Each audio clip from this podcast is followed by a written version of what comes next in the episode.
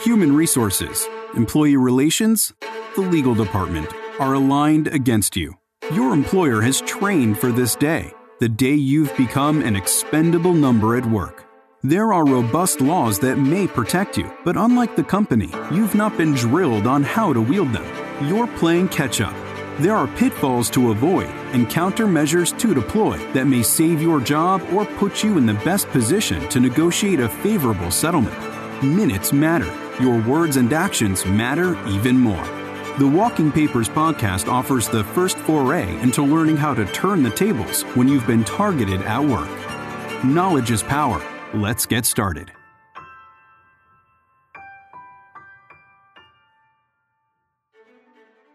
Hi, how are you? So this is your first time getting body waxed? Yes, yes, it is. Take off your shirt. Oh, we're gonna need more wax! Clear all my appointments in the afternoon. It's ni, some. ¿Cómo se llama? No! Kelly Clarkson! Three. Ah! Welcome to the Walking Papers Podcast. I'm your host, Robert Ingalls, and I'm here with attorney Josh Van Kampen of the Van Kampen Law Firm. Today's episode is titled The EEOC Would You Like a Pedicure to Go Along with That Facial? Why Employers Get the Spa Treatment and You Are Steve Carell in 40 Year Old Virgin. Hello, Josh. Hey, Rob. All right, so take us through that title. You always title them very well. Tell us about that. Yeah, I remember one time being at the EEOC during a mediation and looking at the nice light blue paint on the walls and thinking how relaxing this is. And then my experience in practicing before the EEOC in Charlotte here since 2004 is that it's sort of like a splash treatment. I do not think that employers walk through the door at the EEOC with even an ounce of trepidation about what might happen to them. And that's a shame because this is an agency whose job it is is to enforce the uh, civil rights laws in our nation.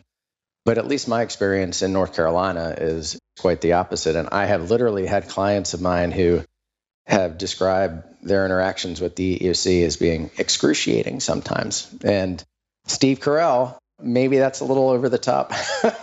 he was in a lot of pain, but all the same, it, it's not been pleasant for a lot of my clients. And, and there are some exceptions. In fact, there are some excellent investigators that I have dealt with at the EEOC in North Carolina, but they're a minority. And so I'm going to describe what to expect from the EEOC in reality in, in North Carolina.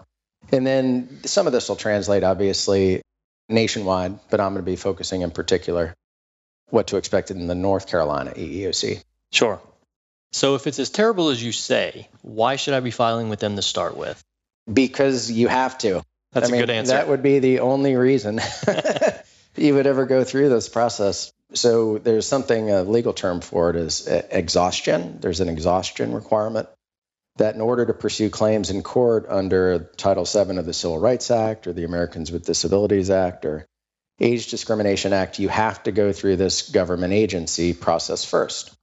At the conclusion of which you get something called a right to sue letter, which is your ticket into the courthouse.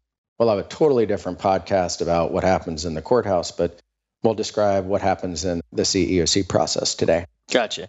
So, is there a perfect time to file? When should I be thinking about this? So, think about all those commercials where they say, Act now, 1999, and you get a free widget. Right. Um, as long as you do it in the next 12 minutes. yeah, exactly. So, folks should act now, as far as I'm concerned. If something has happened that you think is discriminatory, file right away. Now, is there a a time frame? Like, it, can I wait too long?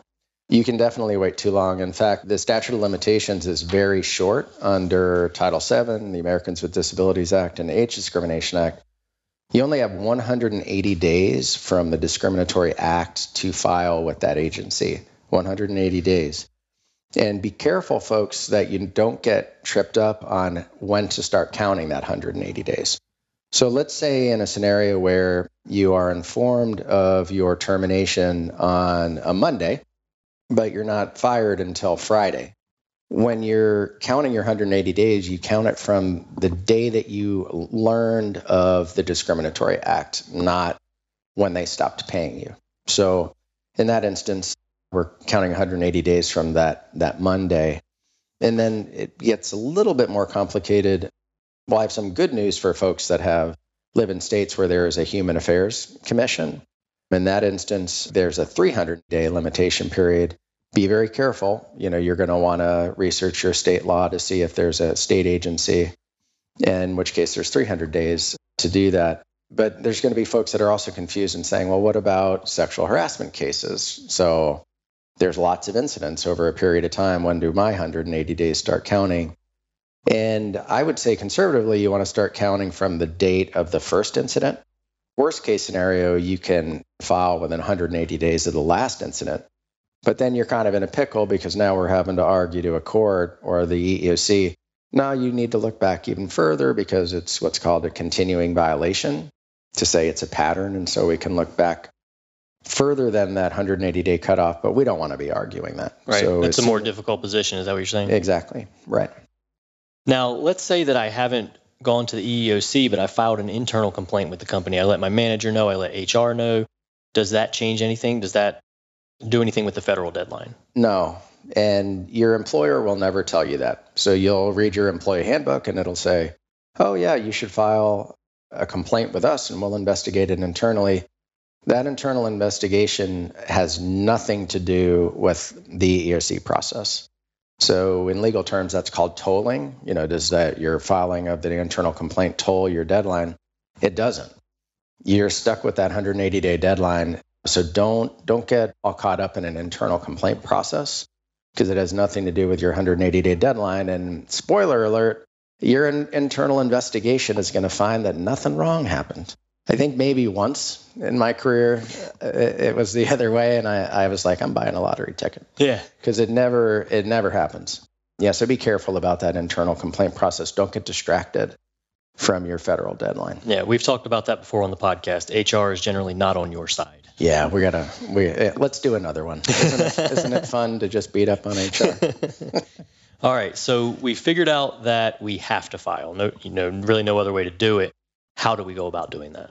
What I like my folks to do, and what we do here at the law firm, when you know when we're not in a pandemic where you're not allowed to do it anymore, is to uh, file in person. So you can uh, research. The EOC has district offices, which are regional, and then within districts there are offices, regional offices, where you can go. And so you can literally walk into these government agencies and say, "Hey, I'm here to file a charge."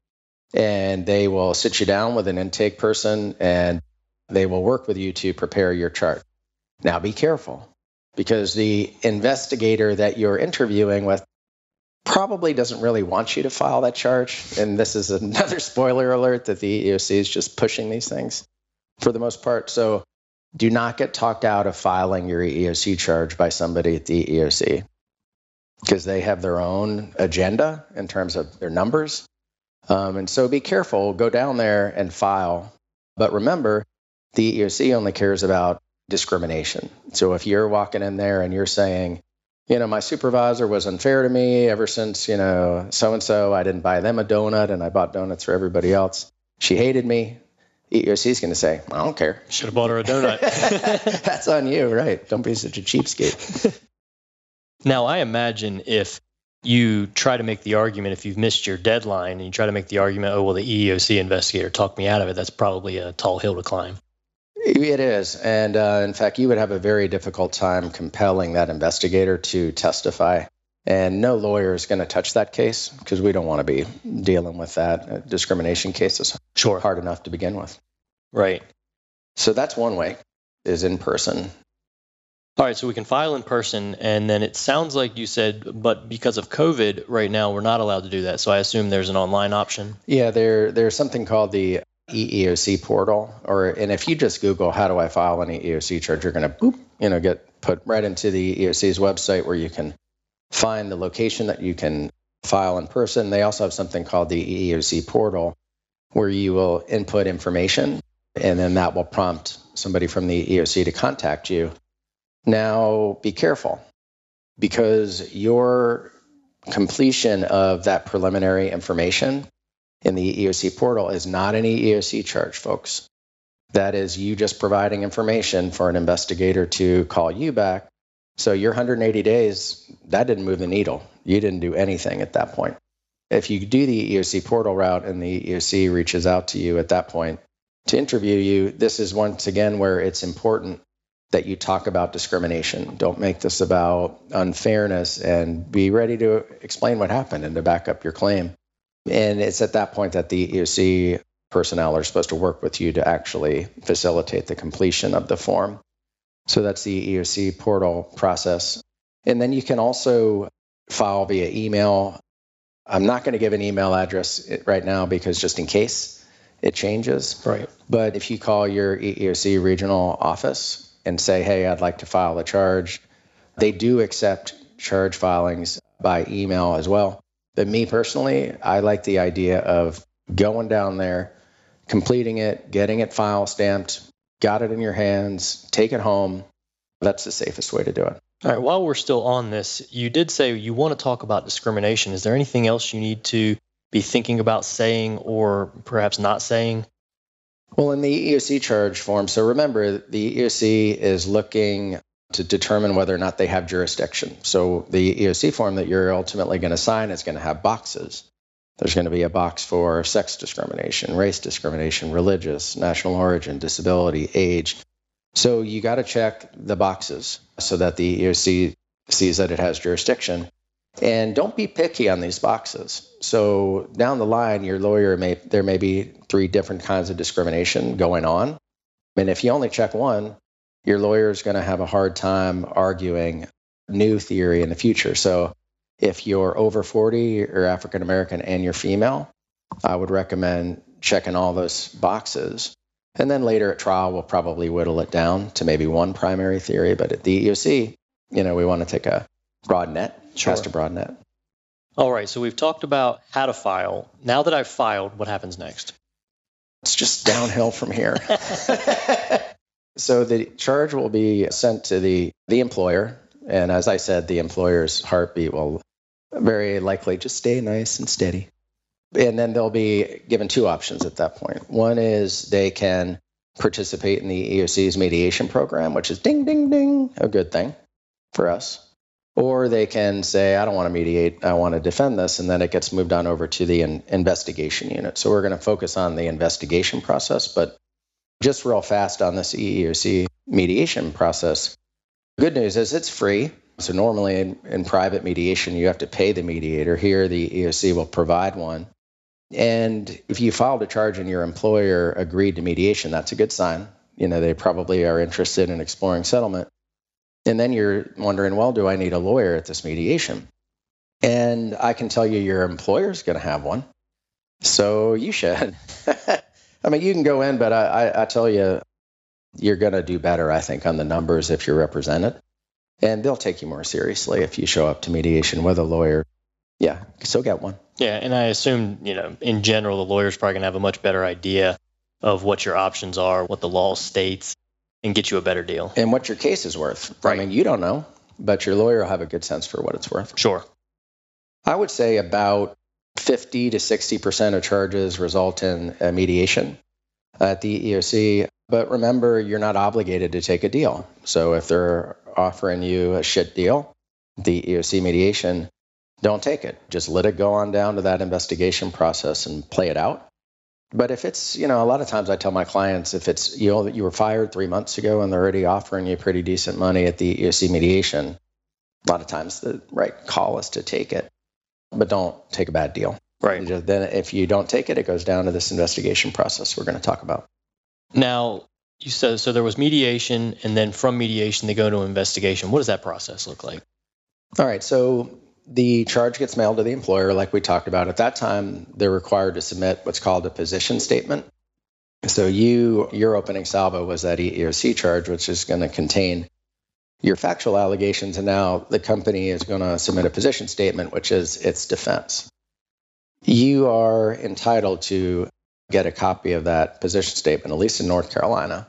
And so, wherever you are in the nation, if you're listening to this, you want to get a copy of that EEOC charge position statement so that you can respond to it. And you do have the right to respond to it. But guess what? The EOC sometimes does. Sometimes they get a position statement, they read it, and they say, hmm, no, that sounds pretty good to me. I don't see anything there, you know. So we'll just let this one go, you know, no need to investigate it. So I've been watching Fargo, so that's why I go to the Minnesota accent there. But um, I was wondering why we made uh, that was a very particular style choice. I've been doing this the last 30 days. But um, yeah, so anyway, that's that's usually that can happen, and it's really frustrating because the plaintiff didn't even get a chance to respond to it. So get your position statement, then uh, you want to submit a rebuttal. Usually, the EOC investigator will either want to interview you, in which case, do your homework. I would prepare an outline of what you anticipate wanting to say in response to the position statement. Or if the investigator prefers, they may ask you to submit a, a written rebuttal.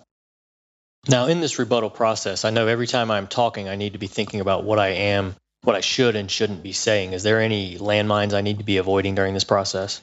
Yeah, so be careful with this uh, interview with the EEOC investigator. So, most EEOC investigators are interviewing with a goal in mind of moving that charge off their desk. So if they can get you to say some damaging things in response to their questions, then they just said, okay, this one's off my desk. So it's a shame. But even when I'm on the call with counsel, I'm, you know, as counsel with my client and he's, they're being interviewed, there have been times where it was so obvious that the EEOC investigator was trying to trip my client up that I interjected. And then they say, oh, Josh, we're not here to interview you. I'm here to interview your client. And I'm saying, no, you're here to trip up my client. And that's what's so frustrating. That's not their job. Their job is to investigate and enforce. And I, I'm sad, sad to say that that's, that's not what most people encounter. So that's the position statement rebuttal process. And then at that point, most EEOC investigators will stop investigating. And I use investigator in air quotes because some of them just read. They'll read the position statement, they'll read your rebuttal, and will not lift a finger to do anything else to investigate. So, how in the world, you know, like you just got fired, you don't have access to personnel files, to documents, to other people's emails. You are coming to the table with a minimal amount of evidence most of the time. The EEOC has these wonderful tools they can conduct what's called a fact finding conference, where they require the relevant decision makers to show up to be interviewed.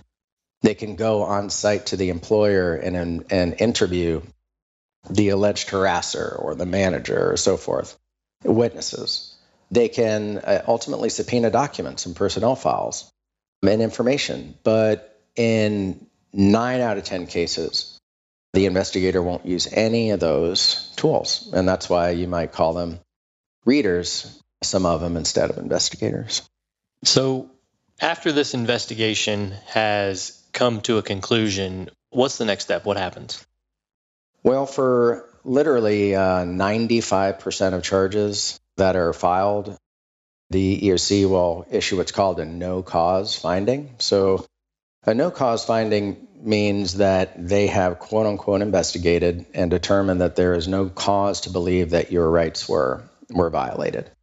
Don't take it personally, folks. I mean, 95%. 95% of people get that. In fact, one of my strongest cases against a local bank where a conservative federal district court judge in the Western District in Asheville called the case direct evidence, which is the strongest kind of evidence you could possibly have. But the investigator at the EOC wasn't good enough for her. Right. But it was good enough for a conservative federal district court judge. And that's why the EOC is so picky and so demanding with what you're supposed to marshal as an evidence. That's why only 5% of these charges are ever found to uh, have merit. So it sounds like it doesn't change your ability to pursue the case after. Right. We don't care.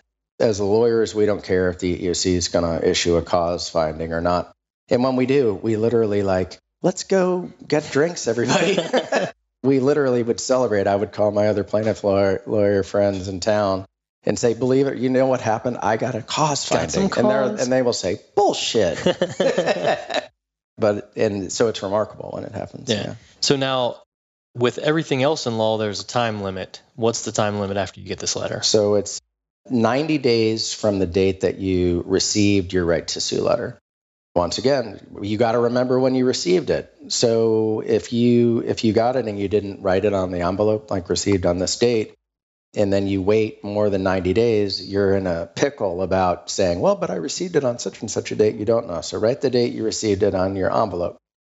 The law is going to assume it took three business days to get to you. So if you don't remember when you got it, assume three business days from the date it was mailed, and you'll be able to see know when it was mailed because the EEOC envelope will have a postmark stamp. Usually it's on the upper right hand part of the envelope. Sure. All right, so 95% are no cause generally. Tell us about that 5%. What's the significance of a cause finding? I know it's exciting, but past that. It's rare, but most of the time it's meaningless. So, what happens if you get a cause finding? The employer is going to be required to participate in what's called a conciliation. So, a conciliation is sort of like a mediation, but it's not with a trained mediator. Your investigator is going to try to conciliate a settlement between the parties. And at that point, you know, you do have more leverage because the employer counsel is going to be like, wow, a cause finding? so then your management lawyer is going to be like, ooh, this might not be good for court. And so you, you do see more settlements in the conciliation process. But the employer can also tell you to pound sand. They don't have to settle if they don't want to. So if the conciliation fails, it fails. Most of them do. And then at that point, the issue is well, the EEOC has a legal department. And the EEOC has the option of actually taking the case as a plaintiff. And then you are what's called an intervener. And so we just had a, a trial here in the Western District uh, this past year where we were representing our client, the intervener, and the EEOC was a party. And we were grateful for the cause finding and, and for our EEOC trial attorney teammates. But the EEOC rarely, rarely, rarely their legal department rarely takes a case. In fact, I was uh, looking at the most recent data, and out of 76,000 some charges, the EOC legal department in the last fiscal year filed 200. so, just to give you an idea, my little law firm, I haven't counted it exactly, but we probably filed, let's just say 25. Right. 200? Yeah. For the whole nation, and they've got an army of lawyers. I mean, come on. Yeah. And so this gets to the frustration that I have, that my clients have with this agency with all this money and good investigators too. And you know who you are if you're listening to this. Don't be mad at me. And then for the other ones who, who have just done violence, in my opinion, to the law and, and how they've, the standard that they applied to my clients and other workers, I, I sure hope it changes. It's one of the reasons why I'm being so bold in calling this out because it has to change. Yeah. All right. We have covered a lot of ground today. Thank you for your time, Josh, and thank you for spending a few minutes with us, listener. Congratulations for taking an important initial step in turning the tables at work. But this podcast is just an educational resource. It does not constitute legal advice and is no substitute for consulting an employment attorney about your unique situation before making legal decisions. Visit our website for more online resources and videos at ncemploymentattorneys.com, or better yet, call 704 247 3245 for a free initial intake interview so Van Kampen Law can evaluate your case. Until next time, keep your head up and your wits about you.